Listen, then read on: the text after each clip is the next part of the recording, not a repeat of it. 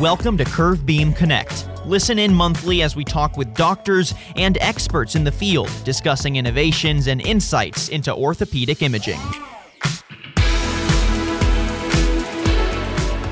Welcome to Curvebeam Connect. My name is Vinti Singh. I am the Director of Marketing here at Curvebeam, and today we are taking our podcast to the video format. And uh, we are quite honored to have with us Dr. Francois Lintz, uh, who is actually our very first guest when we launched Curvebeam Connect. And so this is such a great opportunity to circle back and, and get an update. I feel like so much has happened since the first time that we talked. Um, Dr. Lintz, thank you so much for being here with us today. Well, thank you very much for inviting me. And again, I have no clue what you want to talk about. So this is going to be totally spontaneous. Wonderful. Well, I think sometimes that's the best way. The best conversations come out of spontaneity. So for anyone who um, is, uh, has not met you before, can you give us a little bit of a background? Uh, you know, where do you practice? What is your surgical focus? Give us a little bit of an intro into uh, yourself. So the background is that uh, I'm 40. Uh, I'm a father of three. That that would define who I am. And then I'm a foot and ankle surgeon. And I fell in love with uh, foot and ankle in 2006. Uh, and um, it was a sort of radiology biomechanics sort of uh, class. And uh, I just saw the opportunity there of a, a, a young specialty that was my is going to grow in the coming years. And um, then I guess one of the major things that happened to me was uh, having some great people in France uh, um, doing what was you know required so that I could get a good fellowship. And I did this with uh, Dr. Ian Winson in Bristol, in the UK. And uh, he had the intuition that uh, we were going to switch to 3D uh, sooner than later. And he asked me to, to work on hindfoot alignment uh, in 3D, so which was a totally weird concept. And uh, and he he was this uh, funny guy, and he he was uh, very you know involved in all sorts of things. So he was also very busy. So I came back to him a few times saying, hey, you know, Dr. Winston, what do you really want me to do here? And he said, well, you know, the foot and you know 3D, ah, find something. and it was just that. And so, um, so then we had this idea to measure hindfoot alignment in 3D and to define what that meant. And that was the sort of the seminal work that led us to working together with Curvebeam, uh, creating the TALAS software and the foot and ankle offset, uh, which I think is gaining a lot of traction in, in the research and the clinical world uh, currently. So I, I, I, guess that this would uh, define me best. Uh, I have a, a, private practice in foot and ankle surgery in Toulouse in the south of France, uh, which I'm very happy with. Got a great team uh, and um, and uh, two partners, uh, Dr. Mehdi and Dr. Laborde, which are which we work very closely with, and it's great to be there. That's wonderful. And so that that's for that was for the beginning. And uh, okay because this uh, you, i could talk for hours about this but basically um, i know because you told me before you wanted to talk about the international weight bearing CT society. So basically after this first phase um, I, I, was lucky enough to uh, um, to publish on this subject and to be one of the first to publish. And uh, professor martinus richter in germany um, in Berlin 2016 uh, decided to uh, uh, organize a meeting so that people who had an interest in weight bearing CT could get together. And then that's when we, uh, we created the, the, the international weight bearing CT study group at first, and then it became a society. And there were a few authors that were there. So there was Professor Richter, there was uh, Arne Burssens, um, Alexej Barg, uh, there was John Deland, I remember from HSS New York, who was there for the first meeting, and you were there too, Vinti.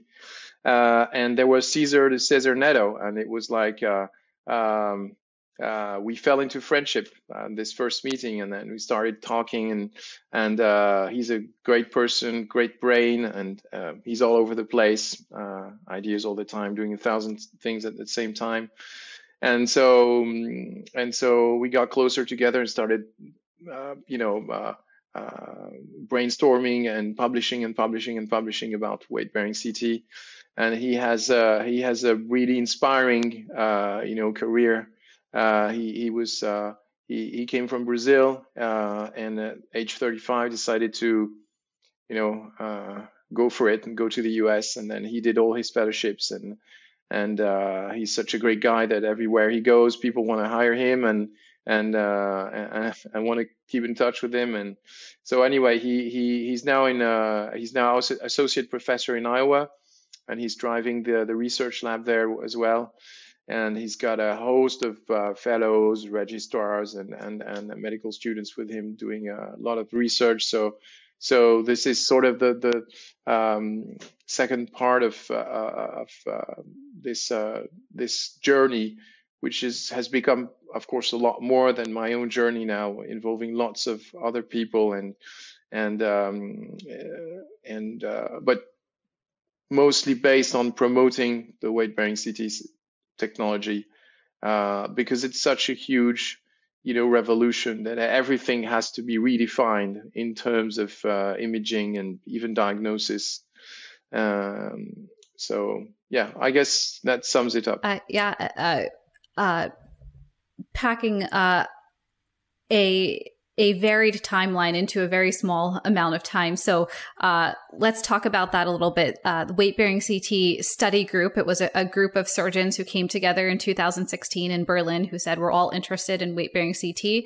Uh, fast forward, um, it's now the Weight Bearing CT Society. It's uh, an uh, official uh, organization that is is registered in Belgium. You have um, uh, several members. Uh, you uh, have sat on different positions on the board, starting as treasurer, and uh, now you are incoming president, president elect of the Weight Bearing CT Society. So, could you just quickly reflect on what the society has been able to accomplish uh, since that first meeting in two six, 2016? What are some of the highlights of what you've you've all been able to do for for the profession and for furthering the technology? Well, uh, I will uh, paraphrase our first president, uh, Professor when, when he's asked this question. He says, there was three of us in the first uh, meeting in 2016. And now the board has uh, six people. Scott Ellis from HSS has joined the, the, the board.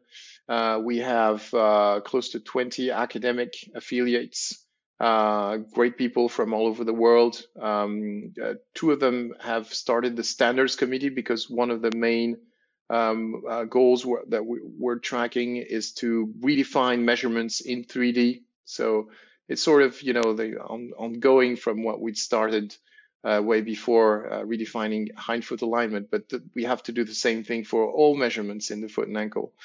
Um, so, so we have um, uh, Professor Sorin Siegler from uh, Drexel University, Philadelphia, U.S., uh, who who is uh, in the, in the standards committee, and Professor Alberto Leardini from Rizzoli Instituto in Bologna, Italy. Uh, and they're just such great driving driving forces from the academic world, uh, helping us to to to drive this forward. Uh, and we've uh, we've have I think close to 60 now uh, members, and uh, and you know constantly growing. Um, I think it's just become obvious now that you know we're just switching to 3D. You know, it's just like things that have happened like that in the world before in like 2D printing. Now it's 3D printing. Uh, 3D is everywhere. So it's just uh, it just seems natural. Uh, you know, we have surgeons from all generations joining. Uh, obviously, you'd think like the young ones, they're sort of native with 3D uh, and everything that's uh, AI driven, and but it's actually not, you know, the fact. One of one of the people who was there at the first meeting is uh, Charlie Saltzman, who's now editor in chief of Foot and Ankle International. Uh, he was there at the first meeting, and he was uh, he was uh, very very supportive from day one. Um, and uh, so anyway, so we've we've one of the things we've achieved is definitely grow in terms of members, and uh, and and we're now reaching pretty critical size where uh, other things are going to happen. Like we're thinking of having our own congress. Uh, of course, we we've had two already, which were online, uh, and we're we're hoping to to to host a live one somewhere, you know, uh, sometime uh, sooner than later. I hope, but I definitely hope it will be during my presidency. Um, so there's uh, there's one other thing that that was uh, a, lot of work and and and uh, and it was uh, driven by Professor Richter during his presidency. Um, was the book, the International Weight Bearing CT Society book, uh, in which we summarized most of the literature of the existing literature, and then we added some chapters, you know, to give more insights on the technical aspects, on the indications, some clinical cases. So I think the book was quite successful, and we, we have to start working on a, on a, an updated version. Uh, one of the things that we did is that we uh, we became an institution. At first, it was just a study group, was just people getting together, meeting, and it was directly supported by uh, the industries such as yourselves. And uh, you know, I think we have to pay tribute to to the, the, the first three ones that was there uh, and and Curvebeam was uh, one of one of these uh, with uh, your two competitors, uh, PlanMed and Carestream. And it was, I think, uh, of course, this is a Curvebeam meeting, but it's it's important to cite the the competition because it's a mark, I think, of intelligence that at this stage, you know, in in in, in the history of the technology, uh, the the three competitors actually got together to push something that was independent that benefited everyone because I think this technology transcends you know just the interest of the industries uh, it's directly in the best interest of patients. Um, so I think that's something very important that we did uh, but it wasn't enough and at some point we had to uh, somehow uh, to become an institution. So there was a lot of work from uh, um, Olga, our first uh, secretary. So that one thing what we done was we hired a secretary. Olga came from EFAS. Um, That's the European and, uh, Foot and Ankle Society uh, for listeners who. May Yeah, and she's she's yeah, sorry about that. And uh, she stayed with us for over a year, and it's actually her husband uh, Tanguy uh, who uh, took over from her. So there was a nice continuity there and Olga and especially Arne Burssens, uh, the, the current uh, secretary of the society, uh, uh, actually um, worked in order to have the society registered in Belgium uh, so that we could become a scientific society. What that means is that we are now independent from the industries. Uh, we are like any, you know, scientific society. We have, of course, a sponsorship scheme uh, with you know platinum, gold, bronze, etc., uh, silver uh, sponsorship programs, uh, just like AOFAS, uh, EFAS, uh, any EFORT, IFAS, you know all of them, um, and I think that's quite that's quite normal, and we have to thank them for for what they do for us. Um, so I think that was a big step um, and and uh, I think that um, well, that answers sort of your your question. Uh, you know, what happened between 2016 and now? That's only five years. I think that's a huge achievement in only five years. absolutely, it's it's. I think it's it's moved at lightning speed. Um, and I think another major accomplishment is that it uh, the membership was primarily foot and ankle orthopedic surgeons, but now there are also radiologists, there are biomechanical uh, engineers. Uh, there are now knee uh, specialists and you know uh, even hip specialists. So the the disciplines that are involved in the society, uh, I think, also really demonstrates uh, the how all the members are quite focused on um, synergies between specialties uh, and and not staying in silos and and using the technology as a bridge to bring together, for example, orthopedics and radiology and and you know uh, uh, disciplines like that. Yeah, so you're sort of asking where where so we summed up what happened between the beginnings and now, and so where are we heading now? I think that's the major, you know, uh, that's that's the major um, uh, you know project in the coming years. Uh, I think the technology has matured now, has grown sort of, I wouldn't say out, but has grown beyond just foot and ankle. Uh, I, th- I, think at the beginning it was very important for us to keep it foot and ankle because there was, you know, the weight bearing aspect that was particularly important and the 3D aspect that was particularly important in foot and ankle. So if you had to find, you know, innovators and people who really saw the light with weight bearing CT, you would find them in foot and ankle.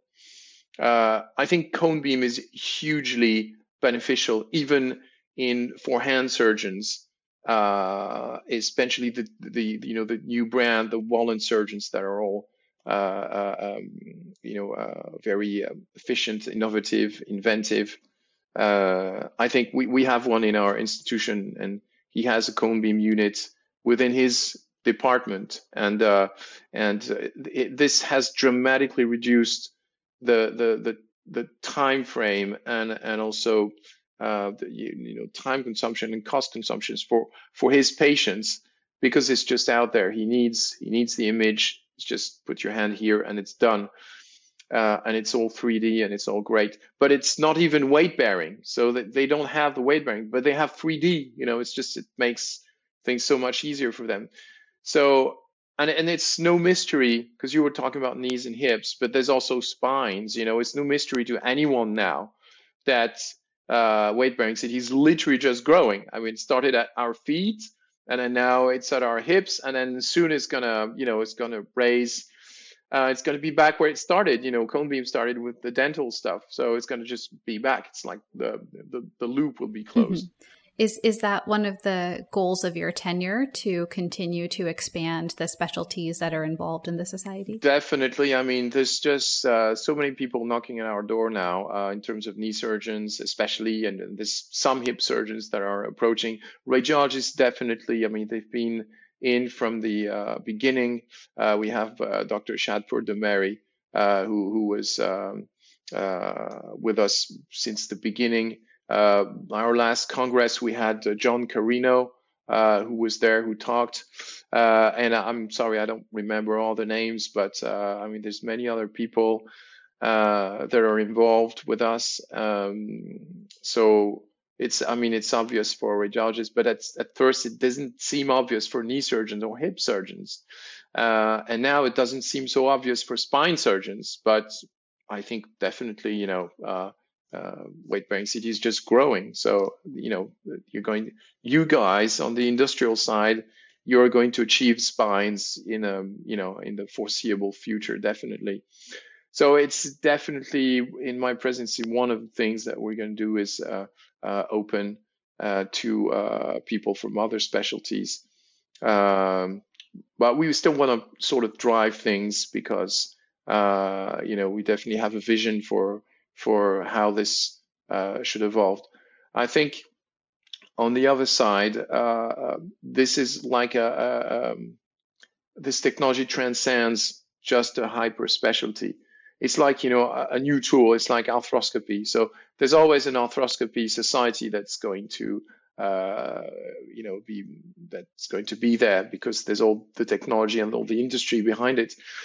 But at some point now, everyone within each specialty has harnessed the power of arthroscopy and is using within. So if you're interested in arthroscopy, you can go to an, arthros- an arthroscopy congress, but you can also go to a general orthopedic congress, or you can go to the specialist foot and ankle or knee uh, congress, and, and and you'll see a lot of arthroscopy as well.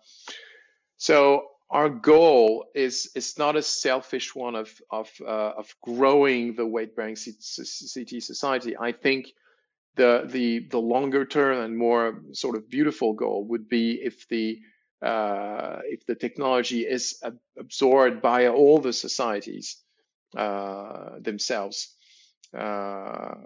Well, I, yeah, I hope that answers your question it's definitely opening is definitely something we're we're on to. Yeah. So what we have to look forward to is is possibly an in person uh, Congress organized by Weight Bearing CT Society, which would be a, a full agenda of, of weight bearing CT related topics, uh, a uh, more specialties getting involved in the society? Anything else that uh, while you're president you would uh, love to see accomplished, or at least efforts that are started? Well, I'd like to do some updates uh, on on the book. You know, pro- maybe uh, propose to, to publish uh, a new version with uh, new stuff about uh, AI, automatic measurements, things that have been published since the last uh, the, the first version of the book was published. I think we have to think about that. Um, we we have we have of course the standards committee that's doing a huge work, and I can't say much about that because it's all uh, you know, you have to bring lots of people from uh, the academic world, the clinical world, the industrial world, the radiology world. Everyone has to be together, has to agree on those standards. So I can't just start blabbering on about how I think it should be because the goal is that we all agree. But coming up with standards that, because what's happening now is that the industry is definitely growing. And in terms of software, I always use this parallel with uh, uh, you know, the, the GPS system. I always say that weight bearing CT is like the GPS. So at first, everyone, you know, kept reading roadmaps saying, "Oh, I don't need, I don't need the GPS. It's, uh, it's for people who don't know how to read a roadmap." Uh, and then, you know, a few years later, nobody uses roadmaps anymore. Everybody uses, uses the GPS. Uh, so in terms of that industry, what triggered you know the uh, the explosion of the market was software engineers and software editors creating new uses based on the data provided by the satellites. Like so, you have you guys, you produce satellites, put them in the air, so weight-bearing CT machines, put them in clinics, and this produces data, and the data comes pouring in. And then at first you have researchers like us, you know, like trying to depict things from uh, from the data and and and uh, making progress, and it's all great. But then you have people, and it's it's their job to create software and to create new uses, to invent new uses. Uh, and so this has already happened. Like there's distance mapping now. You know, everybody uses distance mapping now. There's coverage maps that are starting to uh, to be created, and everybody's using those.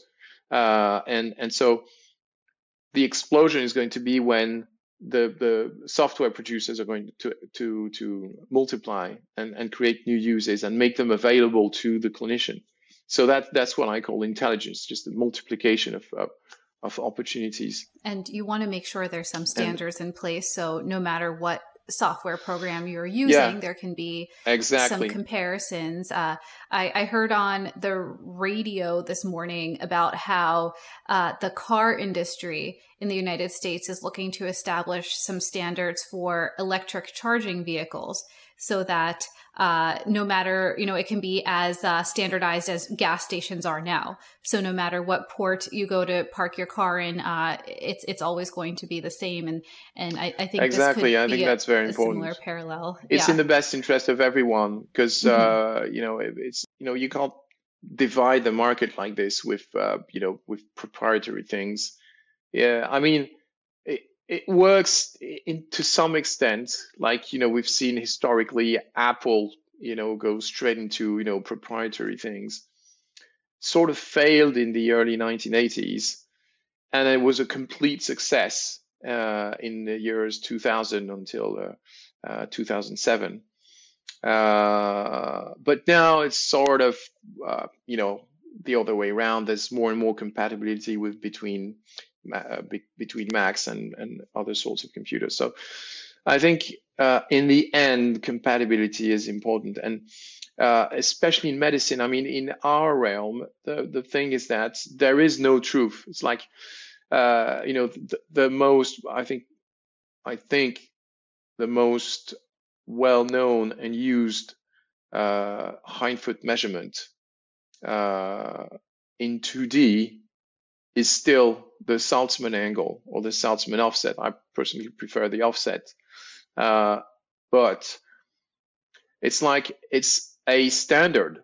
It's not the truth. You know, there's other ways. There's the long leg axis. There's foot and ankle offset. It's just a different way to measure the same thing, but then the values uh, vary.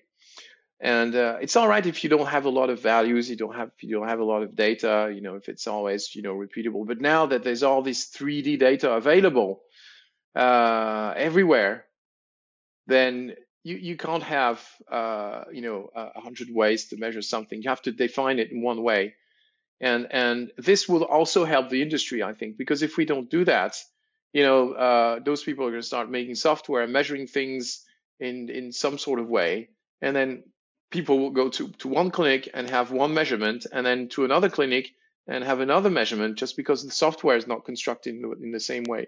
So I think it's very important for patients too. Would you like to talk at all about the survey that the Weight Bearing CT Society has organized to try to get feedback?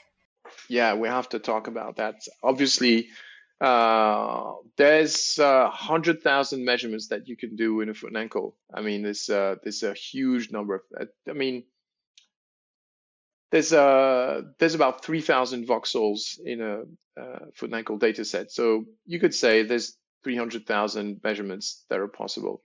There's an infinity of measurements possible.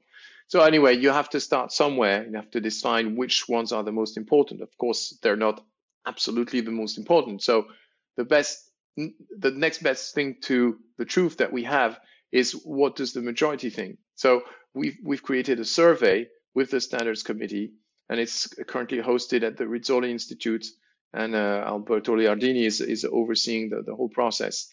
Uh, and what we're trying to uh, ask from our fellow, you know, researchers and, and, surgeons and radiologists, rheumatologists, you know, everyone that wants to take part, is what do they think are the most important measurements in the foot and ankle, and which ones should be translated into 3D, and in what order, uh, and uh, and so we're we're constantly, you know, poking uh, our colleagues and reminding them about this survey because we need as many as possible. And of course, we want to publish the results of this survey. Uh, and, and we want to use this as a guideline to, uh, uh to drive uh, the research around creating those standards. Can you say how many results you've gotten so far? And do you have a goal of how many surgeons you would like to provide feedback for this survey? I think we're close to. Uh, I think we're pretty close to the number of uh, members that we have. So we must be between 50 and 60. But we'd like to double, triple, yeah, this uh, this amount. Yeah. Of course, it's a little bit, you know, hyper specialized. Everything. It's a bit mathematic and geometrical, so it's not very sexy. But I think it's uh it's an important work that we have uh, we have to contribute to. Talking about important works, shifting to sort of the more practical political side of things, um, not only are you involved very heavily in the weight bearing CT society, but you have played uh, a large role in the organizing effort uh, in in France to establish a reimbursement code for cone beam CT. So could you talk a little bit about for those of us who are who are not in France um, the issues the the insurance issues currently with operating a cone beam CT system and and what you and uh, some colleagues are trying to accomplish and and what you've been able to achieve thus far. Well, that's a complicated matter, and, and I can't disclose everything about that. Uh, but actually, uh, I was um, uh, I was uh, asked to take part in an endeavor from uh, the, the, the, French Orthopedic Society to uh, to take part in a in a discussion with the basically the the um, the entity that that uh, decides on uh, reimbursement schemes, basically in France, uh, and um, it's an ongoing, you know, uh, it's an ongoing uh, project. Um, I think what's important to note is that it's uh, it's pretty huge because you're basically talking about replacing a, an older technology by a newer one. Um, but we have had absolutely excellent, you know, feedback from the authorities. Uh, I mean, you can't say like they're overly excited and everything because you know they are very and it's good you know they're very responsible people. They they they have our money. It's it's the taxpayer money. So uh, they have to be careful with what they do. So they want to check all the science. Uh, they want to have everybody's opinion you know uh, orthopedic surgeons but also radiologists. Um, and uh, but they, they definitely i mean we were given an opportunity to explain you know all the benefits of the technology uh, essentially for patients. And i think these guys that that's what they have in the mind the the, the, the patient's best interest. Uh, and I, I can't thank them enough. I mean, this only lasted like for an hour and a half but they were very very you know attentive. They were listening to us. You know they asked uh, you know precise questions uh, we were there, but the French Radiology Society was there also. And it's it's a funny thing that I told her, by the way, but uh, uh, it it was uh, Professor Cotton who is from uh, Lille, and and she she has been a user of weight bearing CT, and they, they they they published on it, and and when I said I earlier I fell in love with foot and ankle, and it was a, a radiology slash biomechanics uh, uh, uh, class. it was her class. Like she was the person, she was the teacher, the mentor that, you know, I just, I saw her class. I thought this foot and ankle is just a beautiful thing, a thing of beauty. And I, I want to be interested in that. It's, uh, it's going to drive my interest in orthopedics. Uh, and then, and here we are again, meeting again at, at this, uh, at this, uh, at this meeting with, with our health authorities. So, you know, these guys are obviously very busy, especially with the COVID uh, situation now. Uh, but we're, we're, you know, we, we're, we're in touch. Uh, I, I only, you know, I only intervene when I'm asked to because I'm sort of the technician there and more research guys.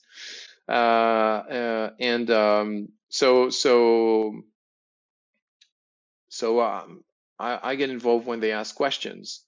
Uh, but I, it's basically the, the, the, president of the French Orthopedic Society, together with the president of Foot and Ankle Society, uh, you know, they, they, they've gotten hold of this and, and they're pushing it forward. Uh, but there's, there's no really pushing back from the authorities. I mean, they, it's, uh, it's, it's, it's, uh, it's a no-brainer. So it just takes the administrative time, which I think is necessary but if I recall, uh, Arun Singh, the, the founder and CEO of Curvebeam, uh, I remember a meeting uh, over the phone in 2015. And he told me, Francois, this is going to take 10 years. Just hang on to your seat. It's just going to take 10 years. And he said, I did it before in the dental arena. It's going to take 10 years. So after all, we're only in 2021. And uh, I would say we're still on tracks to beat the dentists because it took the dentists 15 years uh, to completely convert to the new technology. So, um, I mean, not completely, but it's it's become mainstream, definitely. Uh, so, I mean, it's only been it's only been five years since the creation of the Weight Bearing CT Society, and it's been I think it was 2012, 2013 I think Professor Richter, who was uh, the first in Europe, he, he got his machine to 2013. So it's only been seven, eight years. We've still got two years to go. But we're definitely, you know, at, at this point in the curve where, um, you know, we see a dramatic change. I mean, in the congresses, in the meetings, uh, the first years, it was uh, like, these are the way CT guys, you know, they do some weird stuff and there's not many of them and uh, whereas now it's just it's the place to be. Now it's you know the recent ifab conference that just concluded that's the international foot and ankle biomechanics conference that entire agenda basically over the the three days of that conference was very much dominated by weight bearing ct lectures and talks. So you you are no longer sort of the fringe uh researchers at the conference you, you, know you're you're on the center stage so i think and and that is it's if you look back it is a very short amount of time for that big shift to happen in the specialty. And I, I, think it's a, it's a huge testament that the French authorities and the French Radiology Society came to the table and and were willing to uh, to hear the arguments for for making cone beam CT sort of written into the the reimbursement code in France. So uh, I think that's that's great. well, it. it's not done yet, but I'm you know very optimistic. You know because we we really were talking with uh, people who uh, yeah, were positive and optimistic and and uh, and proactive. So it's uh, it was it was great. Mm-hmm. And it's it's really a big uh, you know, a lot is owed to to people like you who are driving the change and sort of you know tirelessly ringing the bell when when many would prefer to uh, continue to do what they've always done because it's more comfortable but saying you know this is this is the right way for the future. And along those lines, you know, you have, I'd love to talk about, you've proposed a, a rebrand for weight bearing CT. You've proposed rebranding it from, from weight bearing CT to, to 3D X-ray.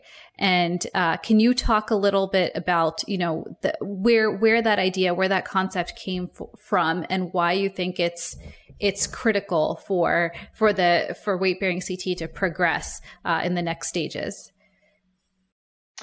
Well, uh, thanks. I mean, uh, that's very kind of you, uh, first of all, what you said. But I think, um, you know, things happen for a reason. And I, am just, you know, one of the lucky guys to be in the right place at the right time and with the right people um, because it's, uh, it's really teamwork. Uh, this, I mean, the whole Bearing CT Society board and all the members, every, I mean, all the industry, everyone is, is pushing, but also I would say it's sort of a natural wave, like going from 2D to 3D. It's natural. It's it's happened before. So we're just carried by a big wave that is pushing everything up, uh, and it's good. Uh, it's nice to be there, but uh, it's uh, if it was a bad idea, you know, I could just carry on ringing bells all day long. It's just it wouldn't work.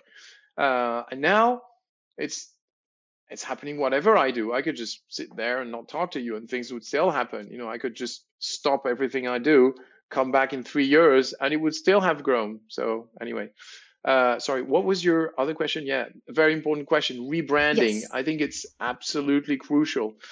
Uh, I think anyway, it's, it's, it's, it's gonna happen anyway, but I think this would hugely help. I think it was a bad decision to brand it a weight bearing CT from the beginning. I think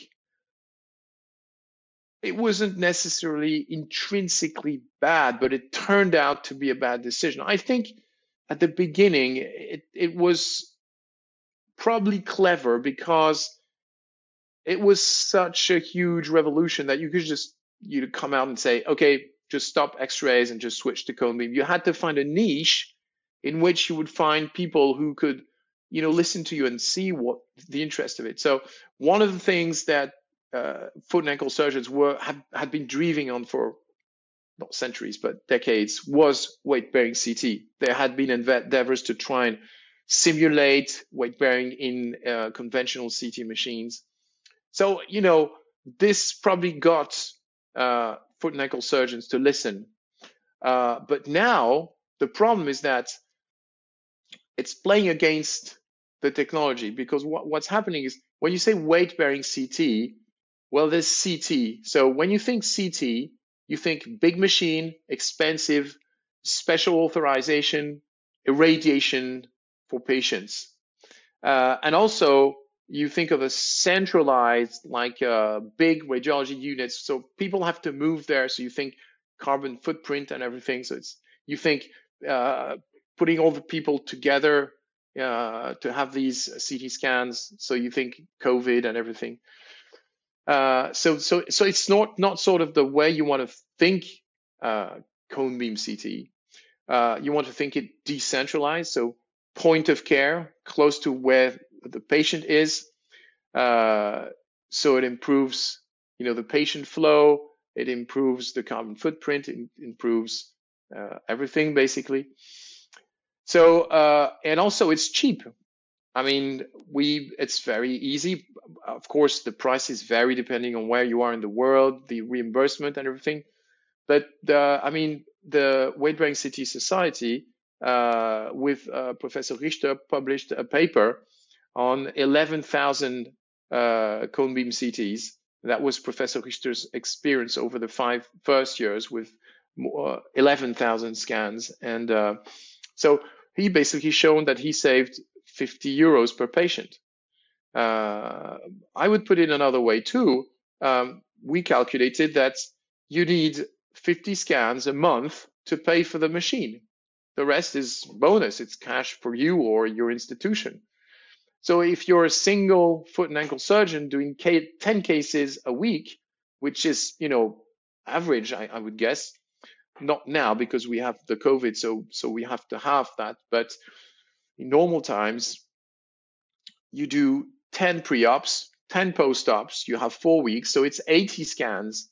So basically, you're paying for the machine and you're making money. And the patient saves money because he doesn't have to travel and doesn't have to have more radiation, etc. So I think the term CT is bad because also technologically, it's not a CT, it's not a tomography machine which is which is an anisotropic uh, imaging, uh, and basically chops you up in, in slices, and you have to uh, use a computer algorithm to stack it up together. It's a cone beam, so it's a it's a cone beam that just does a single revolution. Uh, when you think CT, you also think, oh, this is gonna, you know, I have to drive there. They're gonna have, they're gonna have to have me in. I'm gonna have to lie down the machine and it's going to take about you know five minutes then i have to wait so it's like time cons- consuming and and and that's that's not even mentioning that the CT comes after the, the radiographs. First, you have to go through a series of radiographs like laterals, APs, uh, anterior AP views, and that, that takes 20 minutes of radiology technician time that they could spend with other patients. They could spend uh, you know, doing more, you know, interesting things.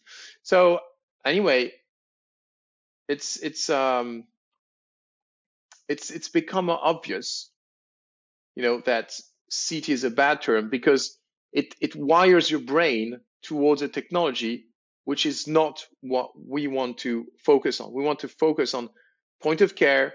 It's quick, it's cheap, it's better because it's 3D. You don't need to prove that 3D is better than 2D. You know, it's just, it's like, I don't know, two potatoes is better than one potato.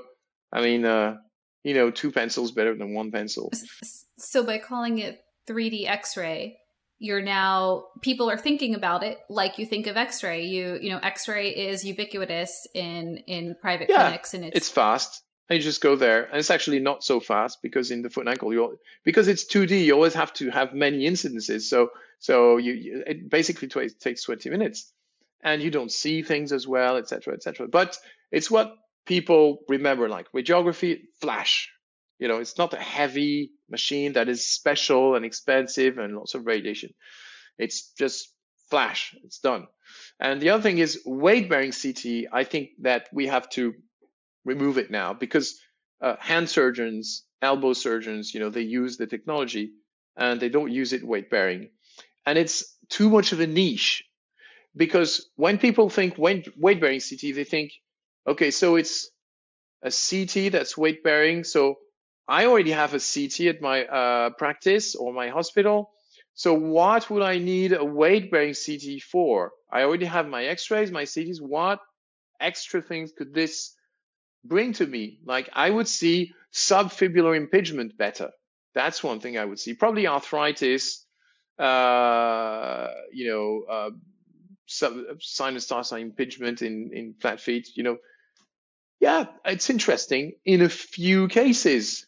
So it's, it, but it's wrong. It's not for a few cases, for all cases, because all cases benefit from it. I, I remember I asked Dr. Richter one time, what are your top three indications for weight bearing CT, and he said, "My next three patients." The next three patients. Mm-hmm. Mm-hmm. Yeah, that's a that's a Martinus quote, all right. mm-hmm. mm-hmm. Yeah. So so that's absolutely right. It's the next three So I don't use X-ray. I don't use CT scan anymore. Uh, I use MRI a lot. I actually use more MRI now because uh, before I would I would ask for a CT, which is like a you know it's like a big examination for the patient has to you know free up his day for that and and so I was when I you know I used to think oh, I'm not going to ask for an MRI as well you know unless of course I really needed it to see something. So uh, now in terms of functional examination, I, I, tend to ask for more MRIs. Um, and uh, but other than that, no no no X-rays anymore. So so yeah, so I really think it's important to recoin and rebrand the technology. Like it could be 3D cone beam, but that doesn't uh, uh, that that that doesn't doesn't uh, flash a light in people's mind. They, most people don't know what cone beam is.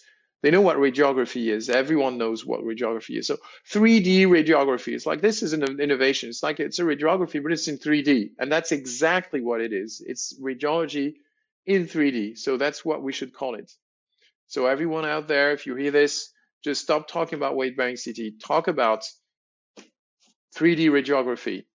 Okay. I think that's and if it happens, idea. yeah. If we're happy with the way it happens, we'll also rebrand the the, the society uh, because at some point, you know, it's going to be have to be more all-encompassing. But uh, yeah. Mm-hmm. No, I, I I think that you're you're right. It will help people more readily understand this concept, um, and it might help people embrace the idea of of moving to a 3D world more quickly if it's if it's uh, framed as a 3D X-ray rather than a a different kind of of CT because uh, most surgeons are already quite proficient and quite comfortable uh, with working with X-ray, and so making the leap from a 2D X-ray to a 3D X-ray does not seem as monumental as making the leap from um, 2D X-ray to to CT. Um, for for every single for every single patient that walks in the door because you know I, I, where curve beam is is positioned you know we we really see this as potentially a solution like dr richter said for every single patient and not um, a very specific uh, set of of indications. Um, and then to uh, to conclude our uh, discussion i would love to ask you uh, in addition to to heading up the weight bearing CT Society and, and everything else that you're involved in uh, clinically, you you also uh, oversee a number of, of, research projects and are involved in a lot of research projects. Can you talk about some of the ones that you are involved in currently and, and, and where your research is focused right now? What are what are some of the the new areas that you are are looking into and and uh, trying to shine some light on? Well, uh, again, I can't disclose everything, but uh, there's uh, I can give you some insights on some things that we're continuing on and and some new stuff that we're looking into. Uh, so one of the things we're continuing on is our work on the uh, chronic lateral ankle instability. Uh, so we had published a first paper where basically uh, we had measured foot alignment in 3D and correlated that with a history of chronic lateral ankle instability. And we'd shown a, a mathematical, actually logarithmical, uh, exponential uh, correlation between a varus morphotype and uh, ankle instability. Uh, and this had there had been attempts in the literature before to capture that, uh, and um, but in in, in fact, uh, uh, it, only an odds ratio was was was found, so just a single number for all patients, and that was probably because it was uh, either non-weight bearing or it was a, a, 2D evaluation. Uh, now, what we found was a, an actual mathematical relationship. So, so the difference now, if if you give me your hindfoot alignment, I can give you the percentage risk you know, based, of course, on this data set. So it, it would apply to all populations, but um, you know, that's that's the thing with research. You know, we we only had our patients to to research on. We can't research the whole world, but uh, the idea is that I could then give you your based based on this data, what is your risk of developing chronic lateral ankle instability? Uh, so to push this further, uh, we used a little bit more complex geometry to uh, point out the uh, insertion zones of the lateral ankle ligaments.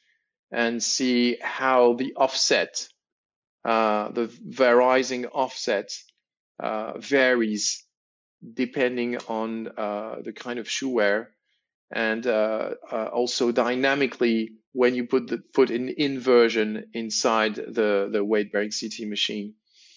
Uh, and, and this has shown very interesting results, particularly uh, I, I, can talk about this because I showed it at at the uh, the DAF, the the, the Deutsch, the uh, the German the German Foot and Congress a couple of weeks ago, where we were invited by Professor Richter on the weight bearing CT session. so what we found is that the offset in a non uh, in a non-shod person, in a, in a, barefoot person, where the foot goes into inversion, the offset where the uh, lateral ankle ligaments are situated is equal to uh, what previous research had found to be the mechanical resistance of the ligaments. So, uh, so the, the, the anatomy actually shows you, uh, you know, the by using the spatial distribution of the bones, you can calculate something that comes very close to the resistance of the ligament. So it's not by chance that the, the, the, the ligaments have this resistance. It's because they're there, you know, situated this way in this anatomy. Uh, so that, that, that's very uh, interesting. And uh, even more interesting is when you put people in shoes, of course, because the height increases, then the lever arm increases, and then you're way over, you know, the values that are acceptable in terms of resistance on those ligaments.